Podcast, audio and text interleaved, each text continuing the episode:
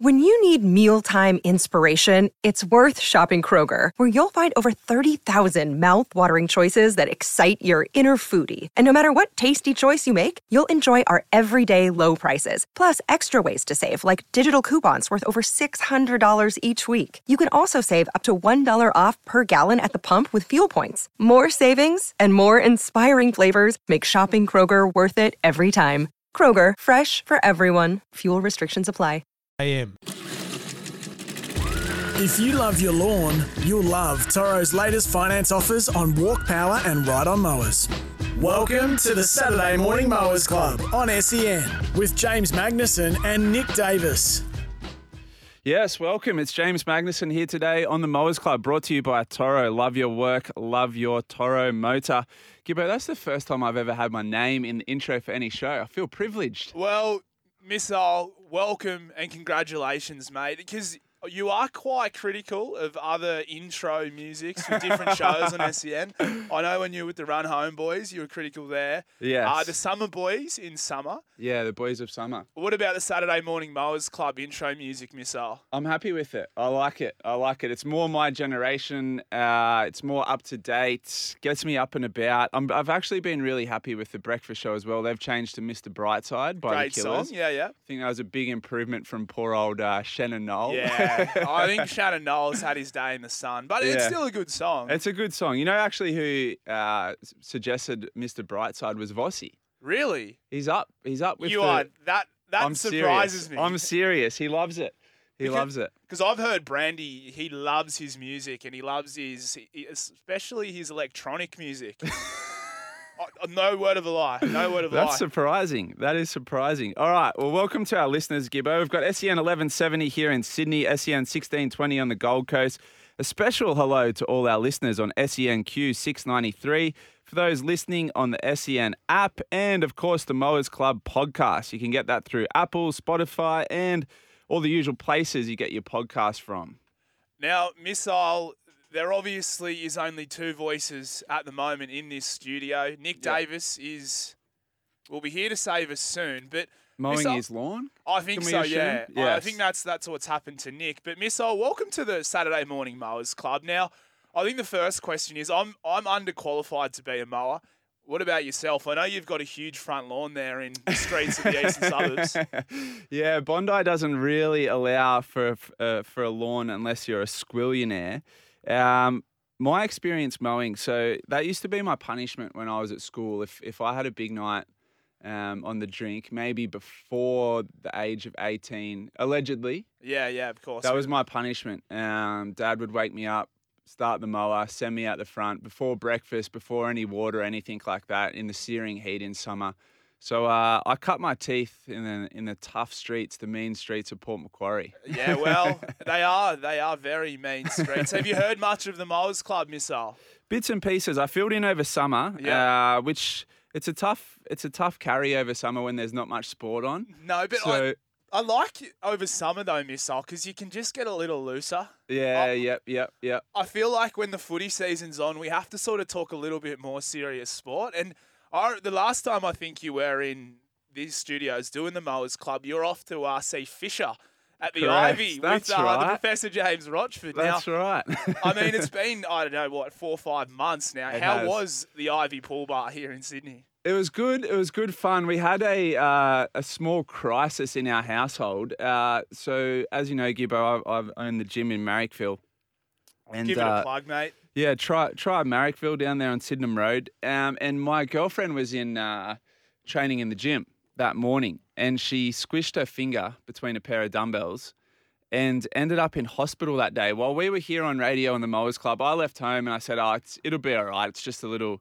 It's a little, you know, blood blister on, under the nail. She ended up in hospital. She ended up going and getting surgery on her finger Ooh. which I'm not sure if it was necessary, but hey, that's what happened. So I, I ended up going from here to hospital to pick her up, which was a shock. I got off here, my phone was got off there, my phone was going nuts, went straight to hospital to pick up my girlfriend, which I was very surprised about. Then ended up at the Ivy Bar um, on my own with a couple of couple of mates, no no misses, and then it ended up at Fisher with my mates. Uh, the soldier she was, she turned up at Fisher at about I guess 9 p.m. at night, hand in a in a cast, arm in a sling, uh, in the mosh pit. But to be honest, Gibbo, it kind of brought down my mood a bit. Oh, it, I couldn't. would. I couldn't really fly free because I was worried about her, and she was sooking a bit, and she wasn't drinking because she'd been on. Uh, she'd she'd been on uh, anaesthetic that day, so it kind of brought me back a little bit, killed my mood. Um, so f- next time, or for, for any of our listeners, if uh, if you're in hospital the day of a festival, just stay at home. Let your partner fly free. Here he is, Morning. Nick Davis. Welcome. Good morning. Sorry, lads. Footy Mowing season's back. Yeah, mowing. It's a beautiful morning for mowing out there. Probably the mowers at uh, the SCG need to get their mowers on early so we can start training. But uh, Missile, welcome to the Saturday Morning Mowers Club. Thank you.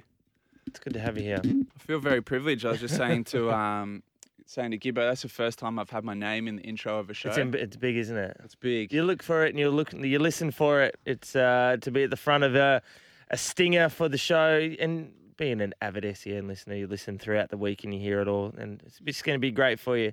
Listen to Missile and Nick. How's your summer been, Nick? It's been good. Summer has been pretty good, actually. Oh, yeah, it has been good. Got a fair bit of fishing in, fair bit of mowing. Uh, my partner, she was away for five and a half weeks, so that sucked. But apart from that, um, it's been pretty good. And now footy's back. It sort of snuck up. It does every year. You think after Christmas, after New Year's, you go, oh, yeah, it's about another Does it get a little bit earlier each year? This feels It does feel earlier. early. It does feel earlier each year, and the fact that you're, I'm actually at the Swans and at the Roosters, and it sneaks up on you is quite, dis- it's quite disturbing. But uh, all Roosters fans out there, the team is ready to go. I just wasn't ready for round one, but it Thursday afternoon, listening to to SEN, and then uh, you can listen to the call of Parramatta and uh, and Melbourne Storm. I was like, oh, geez, I wasn't quite ready for that. Tell me at the Roosters, uh, how much time have you spent there in the off season, uh, working with the kickers, of course?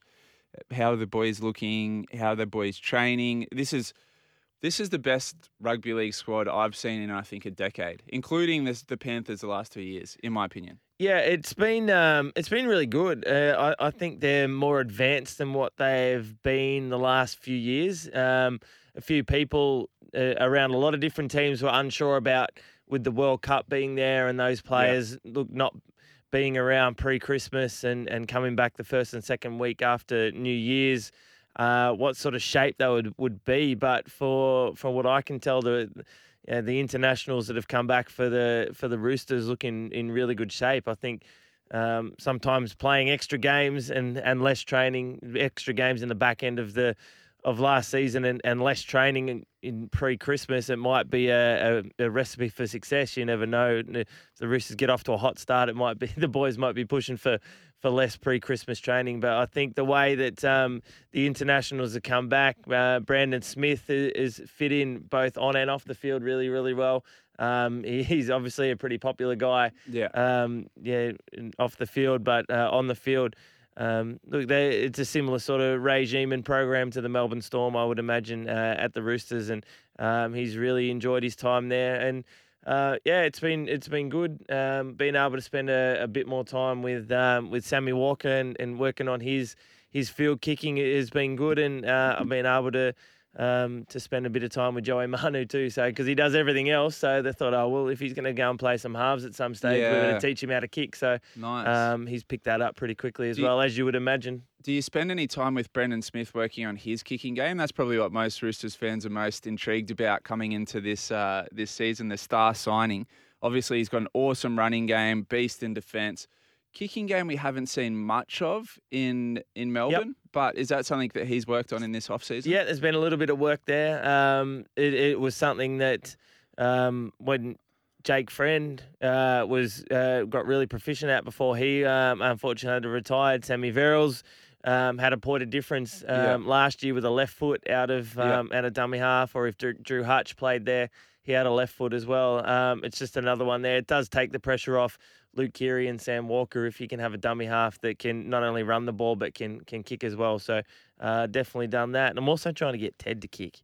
I want Ted to be able to kick Yeah. because again he does everything Does else he- as well. I, I I know he's a, a rugby league player, but name like Tedesco, has he got any background in juniors playing soccer?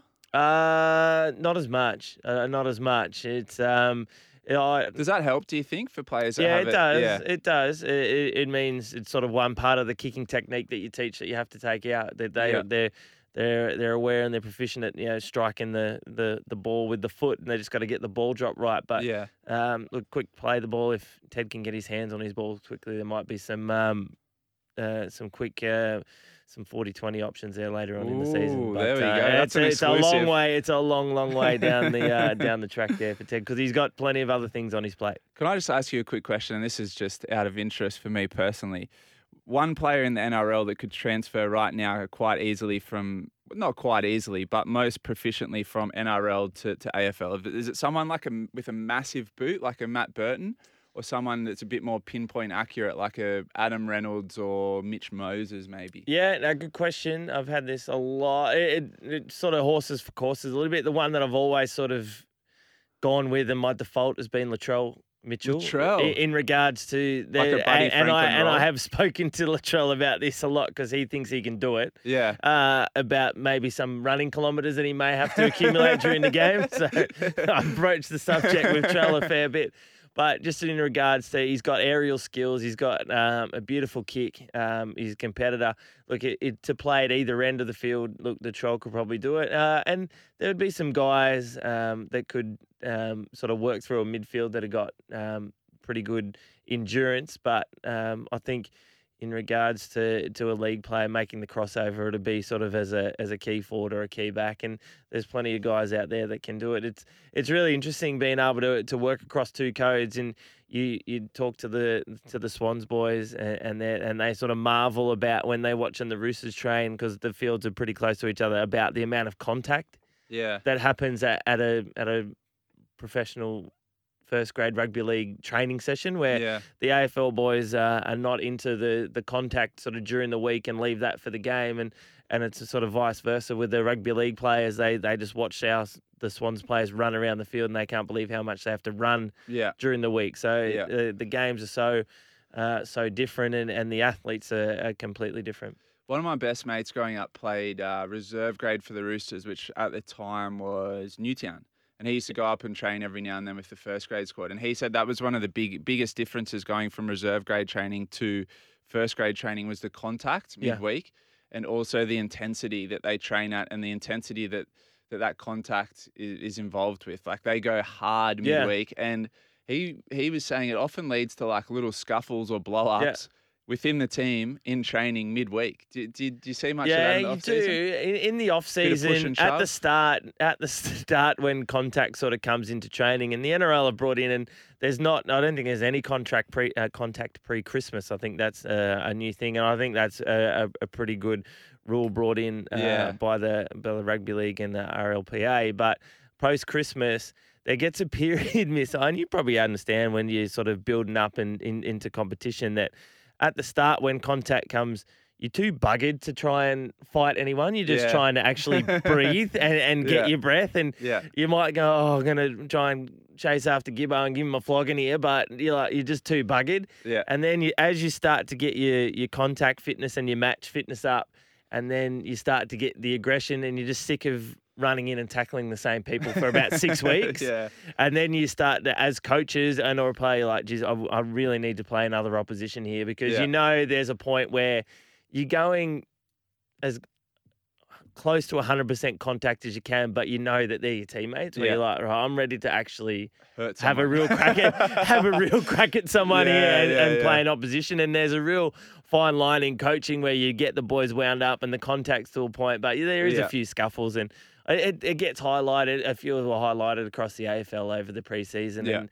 everyone likes to make a big deal out of it. But It's just normal. ev- by the time you get back to the change rooms, everyone's laughing about it and Yeah. carrying on. Mate, we used to have scuffles in swim training, let alone full contact. so- Someone's just not quite over to the left hand side of the lane, and you start Yeah. clipping hands as you go, as you're going yeah. down. Yeah, all sorts Or of stuff someone like thinks that. they're a fast enough swimmer and they're in the fast lane. And get, man, can you piss off to the medium lane. oh, lane? that's the world's worst. When you go to a public swimming pool, right, and they've got the lanes, Yeah. you know, slow, medium, Yeah. fast, or whatever, and there's, I don't know if it's etiquette or what it is, but generally when I go to a pool, if I jump in the uh, in the fast lane, surely everyone, if They, the they missile, clear out a bit. Gibbo, if you're down at Des Renford or any Ian Thorpe or any sort of Yeah. local pool, and you just, you know, you can do, you're punching out a few lanes on a Saturday afternoon or Yeah. a Friday in a morning, as you do. Yeah, as I do, be- Beautiful swimmer. And the missile comes and jumps in your lane. Surely you're getting out. No, well, You know, Thanks, guys. Thanks, guys. I mean, it'd be Absolutely. like teeing up on the first tee and you got a three ball, and then Tiger Woods ends up, oh, boys, can I jump in your group? You're like, mate, all due respect, like, play through here. Well, if that exact scenario happened, first of all, you take one look at the rig, you look down at your rig, you then take, You're like, I'm not getting out of the pool until this guy leaves. Exactly. I'll just, I'll just stay in the corner, but it happens in the water as well. Like down at Freshwater, Layne Beachley, seven-time Oh, world really? champion. Yes. And and usually when it gets good, which is like once or twice a week, Yeah. you'd be out there and then you just see Layne Beachley paddling out, and you're like, oh, So she just gets natural Okay. priority. well, well, oh, yeah, Yeah. she People does. still yeah. go for it. Well, no, not really, because she's she knows their run, and she first Yeah. of all she absolutely shreds harder than anyone else Yeah, at that beach. yeah, so it's yeah, just yeah, like yeah. if she's even looking at a wave you're going on, you just say, ah, let yeah. it go, Yeah. let it I'm go. finding it. I'm finding it hard, Gibbo, to assimilate into uh, the Bondi, not the Bondi surf culture, but I guess. So I grew up in Port Macquarie. Surf culture. Yeah, surfed, bodyboarded, body surfed, did all that stuff. And You've you, done a really good job to keep all your arms and legs if you're a surfer and bodyboarder up in Port Macquarie. Well done. No wonder you're so, fast. Yeah, so you learn the etiquette really quickly because Yeah. the old guys will just smash you if you do anything out of line. So you you pick it up instantly. First first day out at uh, you know a lighthouse beach or town town beach breakwall, you, you pick up the etiquette really quickly. At Bondi, it's quite confused because you got a lot of international tourists, a lot of people learning to surf. Yeah. And like you've got one end of the beach where there's only softboards, which is where I tend to hang hang because I, I live down that end, so I just take a softboard out. But the etiquette kind of goes out the window, and it's like, do you blow up at an international tourist that just drops in on you trying to stand up for the first time? It's kind of annoying. Yeah. No, because well, first of all, Missile, you're telling me locals on the north coast are territorial and get angry. you are, you must be having a laugh. But I, I I reckon in Sydney, and I'm not sure what it's like on the Goldie. I, I know it's a bit different, but at city beaches, so like your freshwaters, your Manleys, and your Bondis, etiquette's all out the window Yeah. because everyone's learning. So, Yeah. and then if you blow up at someone who has absolutely no idea they're just doing the wrong thing, you Yeah. are an absolute A grade. Yeah, all the best to you, Missile. Yeah, you are not yeah. an A grade. Not yet. Well, I, Fletch Fletch gets down there a bit. Maybe he. I, I reckon he'd have a mid surf blow up in him. Yeah, well, uh, I've I've heard that he has a bit of a road rage streak. Problem. Yeah. Well, I- I mean, I think it could happen. So I could see him blowing up in the water. Yeah. But he tells me his um his sort of surfing stories, and he just says he reckons he's just gas paddling out. So yeah, I mean, yeah, it's a big bob around out there for half an hour and then cruise back in. Yeah, it is, isn't it? Oh, I'd like to hear from our listeners if if you've got any ideas on surf etiquette. Oh four five seven seven three six seven three six. We're also coming up on the show today, Nick. We've got Channel Nine Rugby League reporter Zach Bailey. We're going to talk all things rugby league with him. Former Wallaby and Stan commentator Tim Horan. Plus, we've got our regular segments, which is uh, which is new for me. We've got the week in review later this hour, where we'll go through all the biggest stories of the week. Yeah, nah. I've, I've That's been it, mate. I've, I've been thinking about 20 this past 10. I've got That's a couple. happens. I've got a couple straight off the bat. Uh, and uh, do yourself a favour. So there's plenty of things on at the moment. We're going to give some advice on what people should be doing. All right, we'll take a break. Coming up, we've got the NRL scores. You're here on the Mowers Club with James Magnussen and Nick Davis. The Kogan Money Credit Card. A great value card with reward. If you love your lawn, you'll love Toro's latest finance offers on walk power and ride on mowers. This is the Saturday Morning Mowers Club on SEN with James Magnussen and Nick Davis. Yes, welcome back to the Mowers Club. Nick, we're going to jump straight into that blockbuster last night. The Panthers 12 defeated by the Broncos 13. Our first boil over of the 2023 season. We only had to wait three games. Yeah, and it was probably one missile that, um, if you're looking at your tips at the start of the the the round, it could have been that one. I thought the Broncos last year, for the majority of the year, were were pretty strong, and the wheels just fell off towards the end. But just goes to show, and, and what always happens is.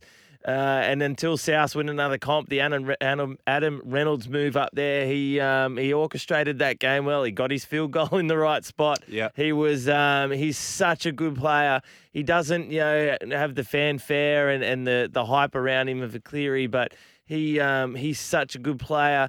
Uh, the, and the rest of his team, his halves partner Ezra Mam looked amazing. Yeah. Um, so it, it's quite easy to, to hang it on Penrith, and we, we might in a little bit. Oh, But we will. we will, but. Uh, but the, the Broncos look really good. You got some stats there. Payne Haas through the middle was uh, was phenomenal in, in a game where um, you- you're coming up against one of the, the, the big packs of the competition in the Panthers. He really aimed up as well. Well, it's interesting. Towards the back end of last season, we started talking about the best front rowers in the game, and the, the names that kept coming up were Joseph Tapine, uh, Fisher Harris Yep. was, is being considered potentially the premier front rower in the game for a couple of seasons now.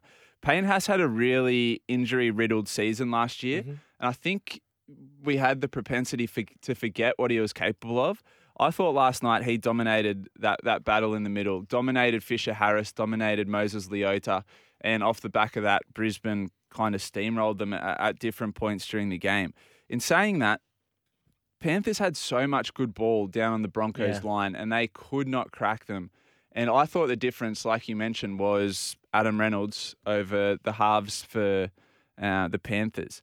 Uh, we're starting to see the effects of life after Viliami Kikau and Api Koroisau. Yeah. And and really good point. It's probably Api Koroisau because Yeah. the halves they get set on their on their edges in good ball and and and the ha- and the hooker makes that decision of which way to go and Yeah. that that probably that that good ball um, sets that they had Penrith there. Generally, everyone thinks that the halves you know control a lot of that play, but it is a lot uh, a lot of the the hookers role as well. Did you see? I I felt watching the game that Penrith looked the best when their number 14, Sonny Luke, came Yes. on. Yeah. Mitch, and I know last year they were playing that similar role where Mitch Kenny would start, Api Koroisau would come off the bench. Mm-hmm. But they just looked a complete different team. It looked like Cleary and Luai both had more time with the ball. How quickly do you think Ivan Cleary changes that rotation, or, or if he does it all? Or, or I- do you I of didn't think- completely understand the, the use of Sonny Luke. So Sonny Luke came on for the last 20 minutes. I think tw- the last 25 minutes he came on. That he scored the try, and that was when they started looking more dangerous down that end of the field. With Mitch Kenny on, he's a beast defender, hits hard, uh, gives decent service, but doesn't offer any real threat. And I don't think he draws in the markers when he when he passes to the, to the first receiver. And when Sonny Sonny Luke came on, I was like, oh, this is a different side. This looks a little like Api Koroisau. The way he moved, the way he drew the markers, uh, and the service he was giving. So I think that's going to pretty quickly change to him Yeah, getting it's an interesting minutes. one as a coach. You you go through a whole preseason with a game plan, and you think that's gonna Mm. that you think is gonna work, and you okay, this is this is the role for this player, and and you get to round one, and it doesn't quite work out how long you, you sort of roll with it, or if you if you flip pretty quickly, but. Um, there's a few people there, and missile question with and without notice. Uh, Stephen Crichton, I'm a little bit worried. Uh, I'm a little n look. It's it's a long season, and I'm sure he'll he'll get better as the season goes. But we saw him play fullback against uh, St Helens, Yep. and he was pretty underwhelming. Then last night, a couple of his defensive reads, a couple of uh, decisions in attack. I think he kicked on the second tackle at one point down at the, their end of the field, and it was just a, a nothing play. But rushing out of the line, going for intercepts, making poor reads uh, for the Herbie Farnworth try. Um, I'm a little bit worried, particularly if it was reported that he's coming across on eight to nine hundred thousand a year for four years. It's huge money. Uh, it does worry me a little bit. Uh, in saying that, uh, if you're a player at a club, Nick, uh, and and you sign for a team for the following season, where's your head at? Where's your motivation at for that current season? It, it has to affect you, surely. Uh, yeah, it would. And anyone that thinks that it doesn't or says that it doesn't is probably telling fibs. Um, it's a little bit different in, in AFL land, but I think, look, round one, Penrith, they're they're they're back to back. They're they're playing probably the long game for this season, and and it'd be um it'd be quite hard to have them wound up. They've they've gone back to back. They've played a World Club Challenge. Um, it's it's really hard to be, you know, at the top of your game. And missile, you can understand with with Olympics and all that sort of stuff that it, it's really hard to just be redlining the whole way. And, and, Yeah, and you you need ebb and flow. uh, there is the ebb and flow. And look, they only they did only get beat by by a point by a side that would. You know, everyone's pretty much got in their top eight Yeah. um, for for this year. So, um, as much as we want to heap it onto to to the uh, the Penrith fans, that uh, look, I don't think the panic buttons would be uh, well and truly pressed uh, out there at the foot of the mountains. Potentially a little bit further. Uh, uh, which, which way are we going? East East. Yeah. at Parramatta. Yeah. Uh, I want to hear from two sets of fans on this one. Firstly, Bulldogs fans. What are your thoughts on Stephen Crichton coming across next year on big money to play fullback? And Panthers fans, are you a little bit concerned this year? You've now got two players in your squad in Stephen Crichton and Spencer Leniu that are both signed for clubs uh, next year, won't be at the Panthers. Uh, are they going to be, you know, putting in their best effort? So text us in 0457 736 736 or call us 1300 01 1170. Uh, the other one, Jerome Luai. So he's going to be getting used to life without Viliami Kikau standing next to him. Yep. Um, I listened to the Matty Johns and Cooper Cronk podcast they did on Fox Sports, which was really interesting. And Cooper said this is going to be a huge year for Jerome. He's under a lot of pressure. The reason being, having Viliami Kikau standing next to you in a in an attacking line means he draws a lot of attention away from you because he's a constant looming threat. Mm-hmm. And if if you don't have a couple of players on Viliami, then he's going to go through when he gets the ball. So he's constantly drawing pressure off Jerome Luai. Jerome Luai last night looked rushed at times, panicked at times, threw a few balls that went to ground. Uh, how long do you think it'll? Because uh, Luke Garner for Viliami Kikau is not a like for like replacement. Two very different players, two very different physiques. How long do you think it'll take Jerome Luai to adapt to life after uh, Viliami Kikau? Yeah, great question. I think it'll be probably a three to four week, maybe more process because you, it, you you're doing opposed stuff, edge versus edge stuff at, at training, and and pretty much the opposition know like the opposition at training because of your teammates knows what sort of uh, system or block play you're going to run, whereas. Um, Cooper Cronk, one of the astute minds of the game, and that- lucky and lucky enough to be able to stand and listen to him at training. He knows what's going on still, Coops. And Viliami Kikau, you you you can't be one on one with him on an edge there, especially against the half. So that as you're absolutely right, Jerome Luai was able to have a lot more time last year, whereas now they're going to wedge a- a lot more, and, and they're going to send the um, players at Jerome Luai a lot more, having the confidence that they can tackle one on one on the outside now. It's Yeah. not Viliami Kikau standing there. So it is it's going to be an interesting one there and and also defensively as well how much more traffic is going to be sent down that edge at Jerome Luai. So um, yeah I, I thought probably you know an, a pass mark at best. Um, but again, round one, they've got beat by a point uh, inside the the old inside the four walls where they won't be panicking. But um, yeah, as we said, 0457 736 736. Any Penrith fans out there, are you concerned about last night's performance? Yeah, and on the flip side, the Broncos, they look legit. Great squad. Yeah. uh, played really well. They're talking about re-signing Kevy for a further few years. So, how far from the can the Broncos go this year? Like, let's let's hear from our listeners on that as well, because I, I think the Broncos now look like genuine top eight um, contenders. All right, we'll take a break. Coming up, we'll look at the Newcastle and Warriors game. You're on the Mowers Club with James Magnussen and Nick Davis. Pace in his legs, and Williami finds half a break. Man on the inside, he finds him. Can he step around? He does. And going in is the man who was here four or five years ago, Chance Nickel Klustad. It's an emotional try for him as the players swarm him. And the Warriors have try number three. They lead on the scoreboard 14 points to 12. Yeah, that's our friends across the dish, ditch at SENZ calling the Warriors Knights game. The Warriors, of course, 20 defeated the Knights 12. Uh, that was in Wellington. Nick, uh, a really high high quality game. I had both of these teams in my bottom four at the start of the year, but I was impressed with, with both of their performances. Uh, hard to say whether. Uh, you know that that puts them in terms of form because um, I think most people had them pretty low on the ladder, but it may mean that the standard across the whole competition has raised a bit this year. Yeah, uh, I agree with that. I think the the standard of this game was uh, was pretty good. Probably two sides that, um, similar to last year, started off really well. Uh, the Warriors, I think they they're a side that um, are, are always going to be dangerous. Uh, they've got a you know a proper home ground advantage across there uh, back again uh, in New Zealand. And the Knights started the year off well last year. They beat the Roosters in round one. Uh, they start well. And, and both of these sides over the few, last few years, it's been consistency. Consistency of having their best players on the field. And we'll talk Kalyn Ponga again. Uh, but consistency of having their best players on the field. And then when they do that, making sure that they're, they're playing consistent 80 minutes. And both sides showed that at their best, that their, uh, their, their best footy is, is pretty good. Boys, did you notice watching this game in the first half that there were there were a million set restarts and they were all from Newcastle Knights were offside? Now, Nick, I want to ask you mm. in training because there's the new interpretation where both feet have to be yep. behind the 10 metre line. Now, it looked like last night that the Knights were getting that wrong. Is that something that's been spoke yep. about at training? Yeah, it is. A lot of a lot of teams now have uh, referees come in and, and ref scrimmage right. at least at least once a, once a week and it's one that you don't want to be giving away cheap field position and cheap ball, um, especially round one, two, or three when the petrol tickets are uh, you, the petrol lights flashing red pretty early in a in a game, uh, and it's one um, that as a player.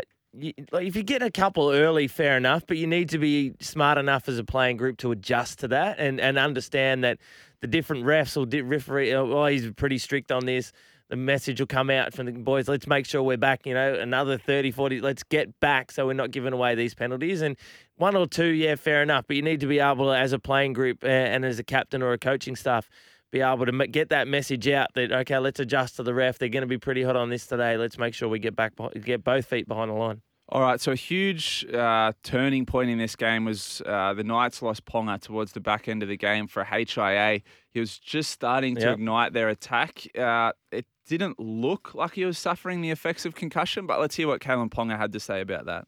Interesting to see like their take on it. I think I've been I've been knocked out before. I definitely wasn't in any state. It was I couldn't believe it.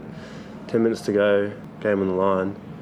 I'm literally fine. I think there's an assessment usually that happens, but yeah, I got taken off by an independent doc- doctor. I think caught me by surprise. And I said to the ref, "I'm not going off," but it's not. It's not his. It's not his call. It's someone in a box. It's a 10 minute, or is it 10 minutes? I think it's a 10 minute process. But there's usually an assessment sometimes on the field where it's like they check your balance and stuff like that, but that wasn't the case because it was an independent doctor in a box somewhere. Come straight off. Yeah, he's had a little dig there. Uh, the thing I wonder about Kalyn Ponga is, and we talk about this with players getting suspend, suspended and having a reputation for, you know, foul play or whatever. Now that he's got a, a, reputation for head knocks and concussions, is he more susceptible to being pulled off mm. for HIA by by that independent doctor because of his history? Yep, absolutely. And I think um, I listening to him explain that there and saying that he has been knocked out before, that, um, yeah, it, it, was 10 minutes to go. Is there a quicker way to get them back on the field if it is the independent doctor HIA? He said, look, there's normally one that happens on the field where the the orange shirt runs out, gives you the, your balance test, yeah. a bit of a faculties test, and, and you're right to go. But if it is from the independent doctor, it's you, it, it's off and you don't have those tests done and you go inside and it's 10 minutes. Is there one is there a way that you know independent doctor fair enough they're making a call like judged off a screen from from wherever mm. they are they they may as well be sitting at the stain with Gibbo. They they've got yeah. you can make the call. And if if he comes off can that can that process be sped up can I just say that, that often, so often in, in decisions like this, common sense seems to go out the window a bit. For, for most mm. fans sitting at home watching, you can get a pretty good indication of is someone concussed yep. or are they not. It didn't look like he was concussed, did it? No, it didn't. And and in Kalyn Ponga's uh, audio there from the from the presser, he, he says, "I've been knocked out before, yeah. and and I I didn't feel it." You, you it's a hard one there, and, and everyone's preaching safety and, and, and protecting players' heads, and um, it's a it's a the catch twenty two for the independent uh, doctor. If they leave him on, Uh, fair enough, but I I just think if if that process, if there's um, a, a grey, like you said, it's pretty clear. If Yeah. i i 10 minutes, 20 minutes, 30 minutes, if if they're concussed and they fail it, an extra 10 minutes might not make a difference. So if we can get them off uh, with the independent doctor, do those tests that they would do on the field uh, and get these players back on safely uh, as quick as we can, that would be awesome. Well, Knights fans, uh, don't fear. I don't think your stocks have dropped at all as a result of that loss. I thought both clubs looked quite good. Uh, if you want to give us your say on the Knights or the Warriors and, and that match last night, text us in 0457 736 736. After this, we're going to dissect all the big stories throughout the week. Cam Smith and Denan Kemp spoke about player salaries and making those salaries public knowledge. So at the start of the season, releasing all the salaries for every player in the club's Mhm. top 30 roster, Mm-hmm. all the salaries for every player in the club's Mhm. top 30 roster, Mm-hmm. so that the public and uh, I guess journos, they would, they would love this stuff, can see exactly who's being paid what and how that fits into the salary cap. What it would do would put an end to the, de- the debate that, you know, the Roosters salary cap sombrero, uh, all, all that kind of Yeah. rhetoric. But of course, there is always issues around privacy uh, for, for players. They, at the end of the day, they're just employees. Y- You were a player. How would you feel about your salary being made public? And do, do you think it would quell any rumours of salary sombreros and stuff like that? Or do you think that rhetoric will always be around in the game? That will always be there, and it would make it absolutely worse. I think it's ridiculous that anyone would want to think that players' salaries should be made public from from a player's perspective, because all it's going to do, and f- too much of the commentary and dissection of players' performances is based on what they get paid. Yeah, it is. It yeah. doesn't matter Yeah. what they get paid. I played plenty of games where I played worse than what I got paid. And I played a few games where I played better than what I got paid. Yeah. And in the end, it's a everyone's on a bit of a different bell curve of of, of a young player that's playing well is going to get paid post when he plays well or pre when he plays well. And it, too much of it is about i- i- and what will happen. I'm pretty sure that a lot of the journos that are out there would because it's just easy. Oh, it's cannon fodder. Cannon once fodder you, for once them, You, once yeah, they- once once your salary is public, you know the article that's going to get written Exactly. around. And and we saw it with uh, Ash Taylor's probably the best example. Yep. And the other one is is David Fifita. We judge David Fifita based on his 1.2 reported salary. That's good luck to him. It's not his fault. yeah. it's not his fault what he gets paid, A- and it's it. And at the moment, and it's a little bit further down. It's at the top, like Mitch Moses. Okay, there's no, and some of it's luck, and obviously it's good play and good management. Timing. timing. Mitch Yeah. Moses is out of contract when no other half worth their salt is out of contract. So he Yeah. has got the full market.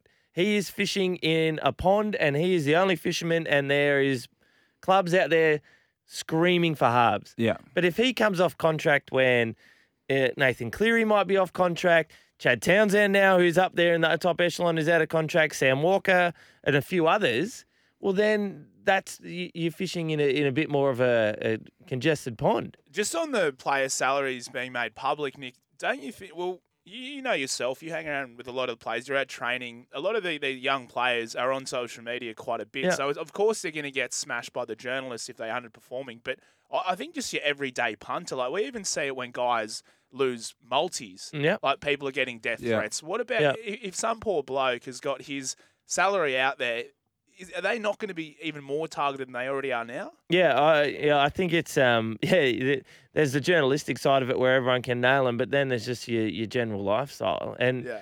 it, does it matter how much James Tedesco gets paid? Mm. Does it really matter to to people? And we're arguing about it. Does it matter how much uh, Mitch Moses? And it, it sometimes it adds to the the speculation uh, about these contract sizes. Uh, look, the um, the NFL, the the NBA, a lot of their, but they're dealing in.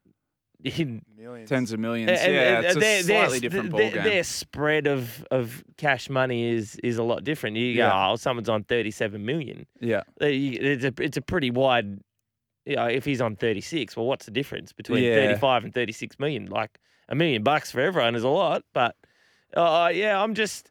I think sometimes there needs to be a protection, and look, you don't know. You don't go and ask the Brewster at the coffee shop if he makes a if he makes a shit house coffee. You don't go, oh man, how much do you get paid by the way? Because Yeah. what, oh, man, if you get paid forty bucks an hour for this, you should only get thirty because that coffee was horrific. Yeah. Like, I think we need to be pretty careful there. On the flip side of that, uh, I think one group who would be very nervous if those salaries were made public would be some of the administrators at these clubs, particularly the bottom clubs, because obviously those top clubs manage their salary cap expertly and manage to stay at the top of the table because they do so well with their signings, This is a retention, all that point. kind of stuff. This is a great point. Some of those bottom clubs, I'm sure You're we, paying this for yeah, that. I'm sure if we released, let's say the the salaries for the the St George Dragons, Mm-hmm. we would be sitting there, sitting there going, "You paid that. Like it, this is poor management of a salary cap." It's not the players' fault. No. It's not the players' fault that they get paid a certain amount. And there'll be players out there. There would be more, and I'll challenge anyone. If if all the salaries got published, Mm. there would be more people saying, "I can't believe he gets paid that. He should get paid m- more Yep. than the other way around." Yeah. All right. Well, obviously, a lot of fans and a lot of media want to see salaries. You, as a player, Nick, think they should be kept uh, kept private. Let's hear from our listeners. 0457 736 736. Would you like the public's players, uh, the players' salaries to be public? If you love your lawn, you'll love Toro's latest finance offers on walk power and ride on mowers. This is the Saturday Morning Mowers Club on SEN with James Magnussen and Nick Davis. We're brought to you by Toro. Love your work, love your Toro mower.